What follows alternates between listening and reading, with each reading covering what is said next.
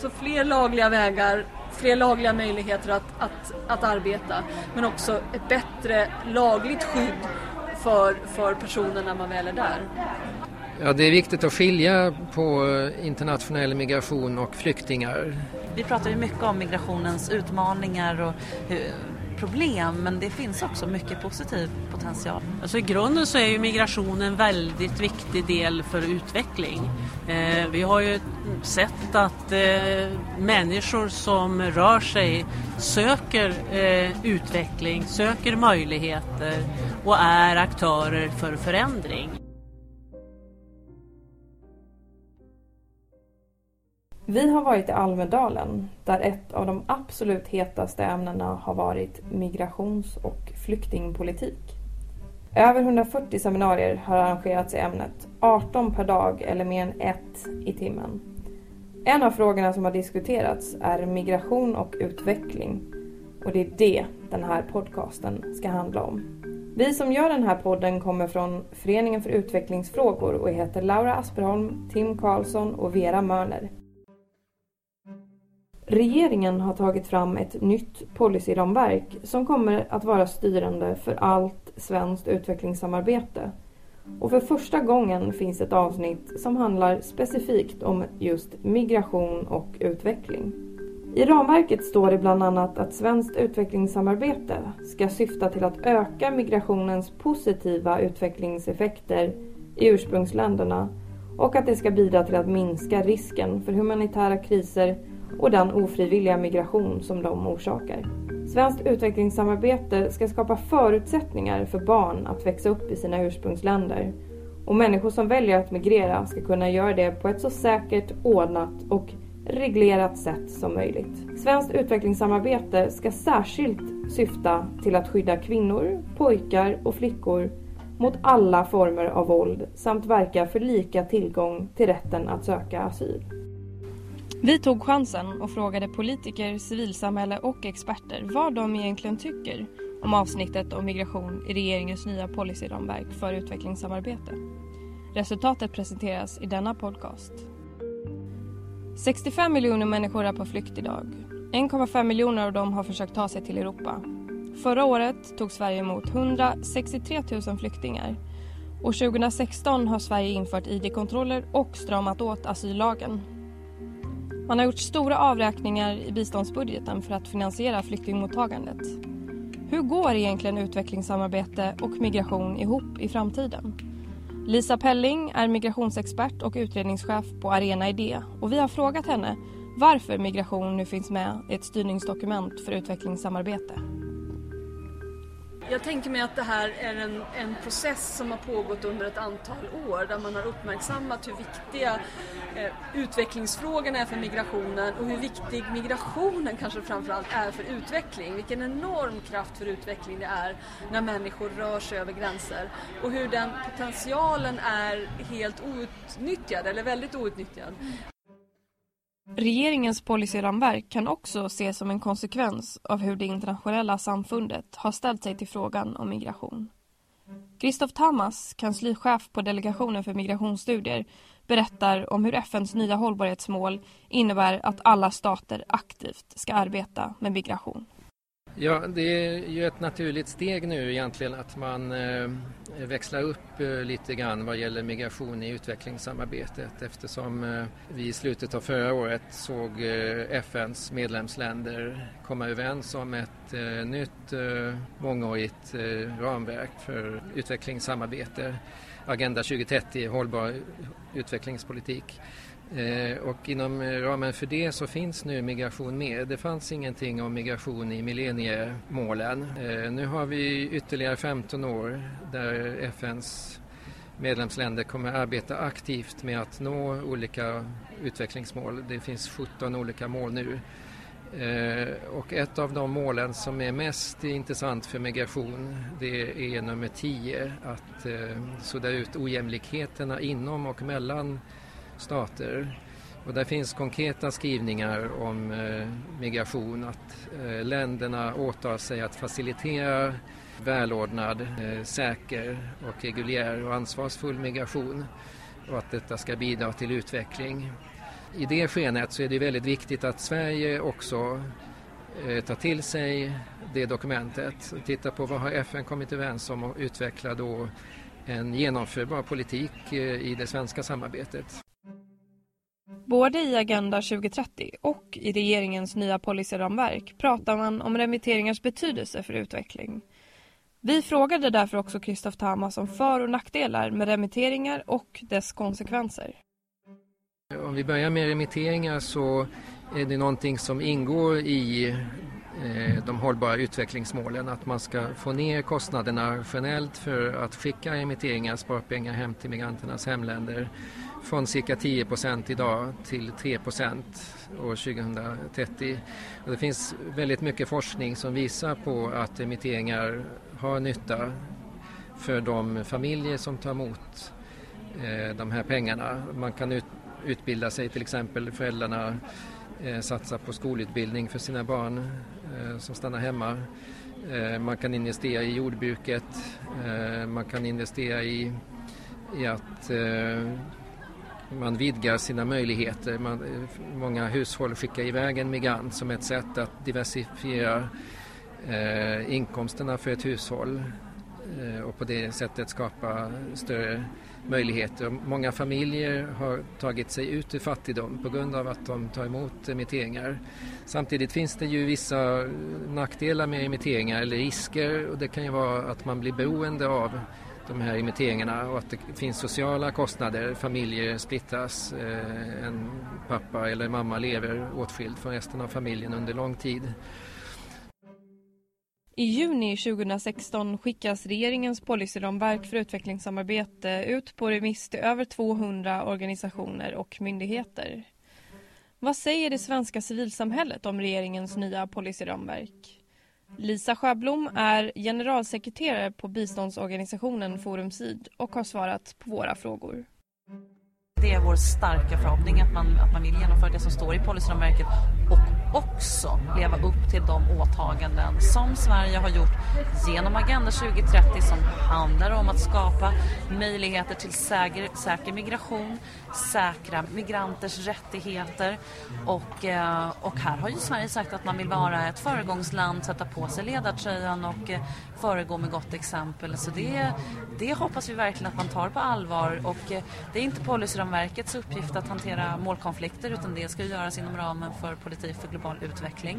Men inom migrationsområdet är det ju enormt viktigt att man just sätter sig ner och gör en ordentlig målkonfliktsanalys. Peter Jan van Eggermont, humanitär rådgivare på Läkare utan gränser, kritiserar dock svenska politiker för vad han kallar mycket retorik och lite handling. Vi såg igår på ett seminarium med Röda Korset att det finns en, en ganska bred politisk enighet kring säkra och lagliga vägar. 5000 kvotflyktingplatser är dock inte i närheten av en, en realistisk nivå. Det försvaras med hänvisning till att eh, Sverige har tagit för många den vanliga vägen som har, som har knackat på dörren.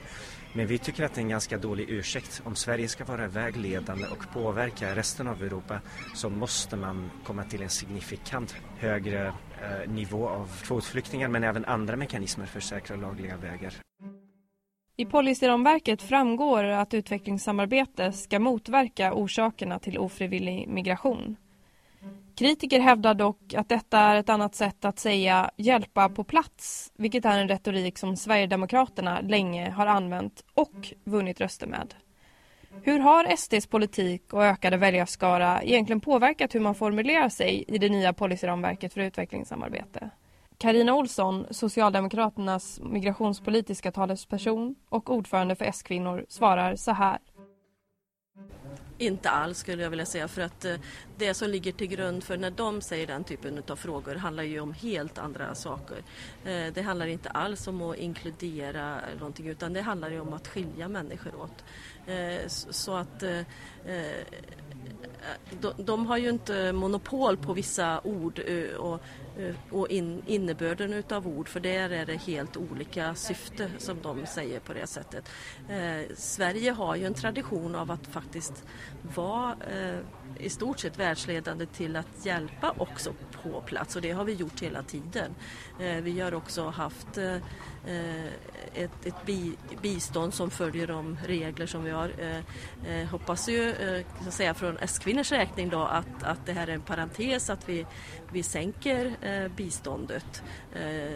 Vi vill ju att man ska höja biståndet igen då. Och, så att det, jag tycker inte att det för oss är det inte en konflikt i det att man ska hjälpa på plats och också ta emot. Men för när jag ser Sverigedemokraterna så har de helt andra syften med, med det.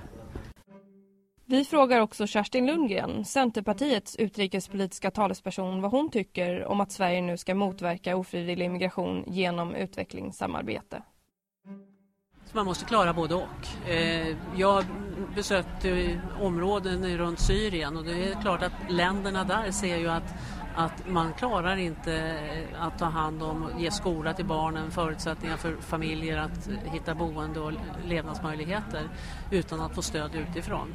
Eh, så det är klart att vi måste klara att stötta där och vi måste samtidigt klara att eh, öppna för, för flyktingar att söka asyl.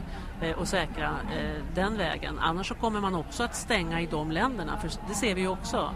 Eh, är det så att ni kan stänga så kan vi stänga. Eh, så den, eh, att gå på bara ett ben kommer man inte att komma framåt i. Utan det krävs verkligen att man använder båda benen för att gå framåt på det här området.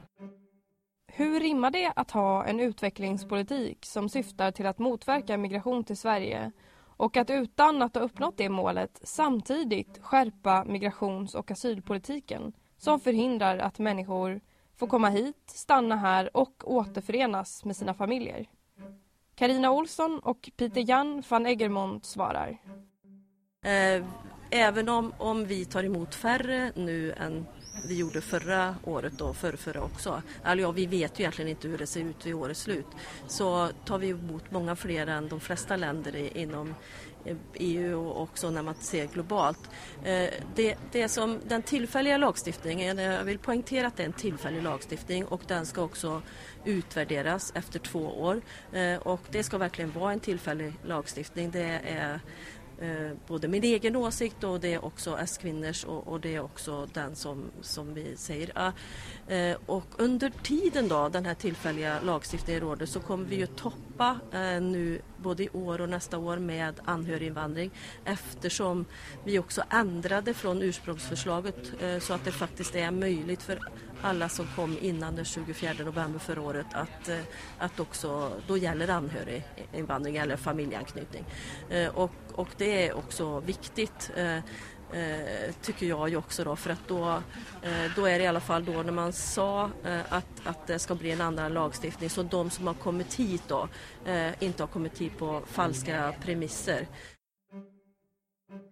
vad gäller använda biståndet för att, uh, att förebygga eller att, att ta bort anledningen till att människor uh, flyr, det, det låter som en, ett önsketänkande uh, som, som mest. Jag tror inte att vi kommer att få ett stopp. Just nu ser vi en situation i världen där över 80 procent av alla humanitära behov är situerade i aktiva konflikter.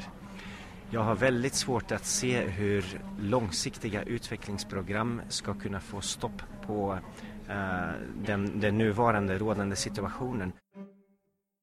Som experterna Kristoff Tammas och Lisa Pelling redan har lyft fram så ökar migrationen faktiskt när ett land utvecklas.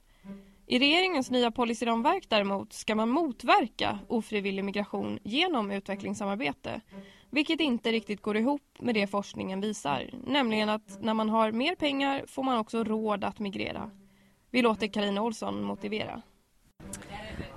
Dels tror jag att utvecklingssamarbete är ju också att man måste måste samarbeta, man måste prata med människor, man måste ha mötena och, och, då, och det kan ju i sig också göra att, eh, att man vill stanna kvar i sitt land och fortsätta vara med i den utvecklingen. Eh, och det vet jag när jag har varit i flera länder där man diskuterar de här sakerna. Jag, jag har eh, eh utvecklingsarbete genom S-kvinnor till exempel i eh, i eh, Sydafrika. Jag har varit mycket i eh, forna Jugoslavien, Bosnien och så och där diskuterat mycket av de här frågorna också att, att också den unga generationen får möjlighet att de, att de eh, flyttar iväg då och, eh, och också då känner ju det egna landet att och hur ska det här bli i framtiden nu när, när vi bygger upp landet igen då efter en kris. Hur ska vi då göra för att eh, där, när ungdomarna vill flytta iväg och det är väl det som, som vi tillsammans också måste ta ett ansvar för i, i också alla de möten som vi har med länder. Eh, ibland lite mer hårdnackat eh, och, och säga sanningar eh, och ibland kanske mer eh, resonera. Så, så att, eh, långt svar men... Eh, ja, och inte riktigt svar på frågan heller. Hur ska man motverka migration om utveckling gör att människor flyr mer? Hur har man tänkt där i Sverige? Eh, jag tror att, att eh, det enda är att man också har eh, samarbete och visar på möjligheter också i de egna länderna. Eh, också visar hur man, hur man bygger upp till exempel utbildning, hur man också jobbar med miljöfrågor. Eh, för jag tror att det är svårt att säga att nu stoppar vi alltså eh, från vissa länder och så. Det, det gör vi ju också delvis kan man väl säga, måste man ju erkänna också. Då. För, för vi, och när det handlar om asylsökande så tar vi ju inte emot asylsökande längre från till exempel eh, forna Jugoslavien. Så att vissa delar så, så är det ju också att vi inte betecknar det som, som eh, eh flyktingar eller, eller alternativ skyddsbehövande. Så ibland är det mer drastiska sätt och, och ibland är det mer att man i ett samarbete eh, försöker att, att hjälpa till och stötta och utveckla länder. Eftersom det står i policyramverket att man ska motverka ofrivillig migration blir det en central fråga i framtiden vad man ska definiera som ofrivillig och frivillig migration. Lisa Sjöblom och Kristoff Tamas resonerar kring detta. Man använder begreppet ofrivillig och frivillig migration på ett sätt som vi ibland tycker blir lite otydligt för att eh, de allra flesta migranter idag är ju, eh, är ju eller det, det sker en stor mängd ofrivillig migration och även migration som sker av ekonomiska skäl är ju viktigt att poängtera att i stor utsträckning är den också ofrivillig. I Agenda 2030 så tittar man både på frivillig och ofrivillig migration och det man eh, försöker uppnå är egentligen att all migration ska vara frivillig, att eh, man ska motverka skälen till ofrivillig migration. Eh, och sen kan man ju alltid titta närmare på vad som är frivilligt och vad som är ofrivilligt. Det är ju nästan en, en filosofisk fråga men det, det, viktiga är ju naturligtvis de gällande ramverk och internationella konventioner vi har att rätta oss efter och de bör ju gälla och eh, genomföras, implementeras av fler stater och fler aktörer.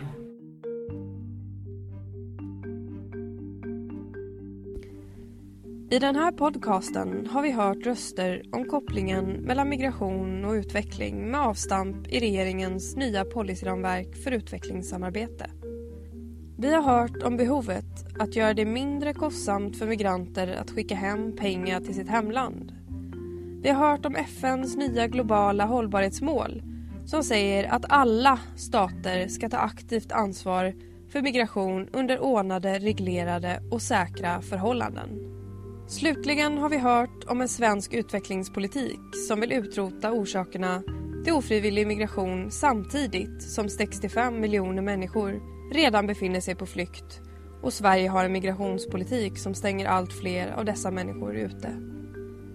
Vi vill tacka Lisa Pelling, Kristoff Tamas, Lisa Sjöblom, Peter Jan van Egermont, Kerstin Lundgren och Karina Olsson som har ställt upp i den här podcasten.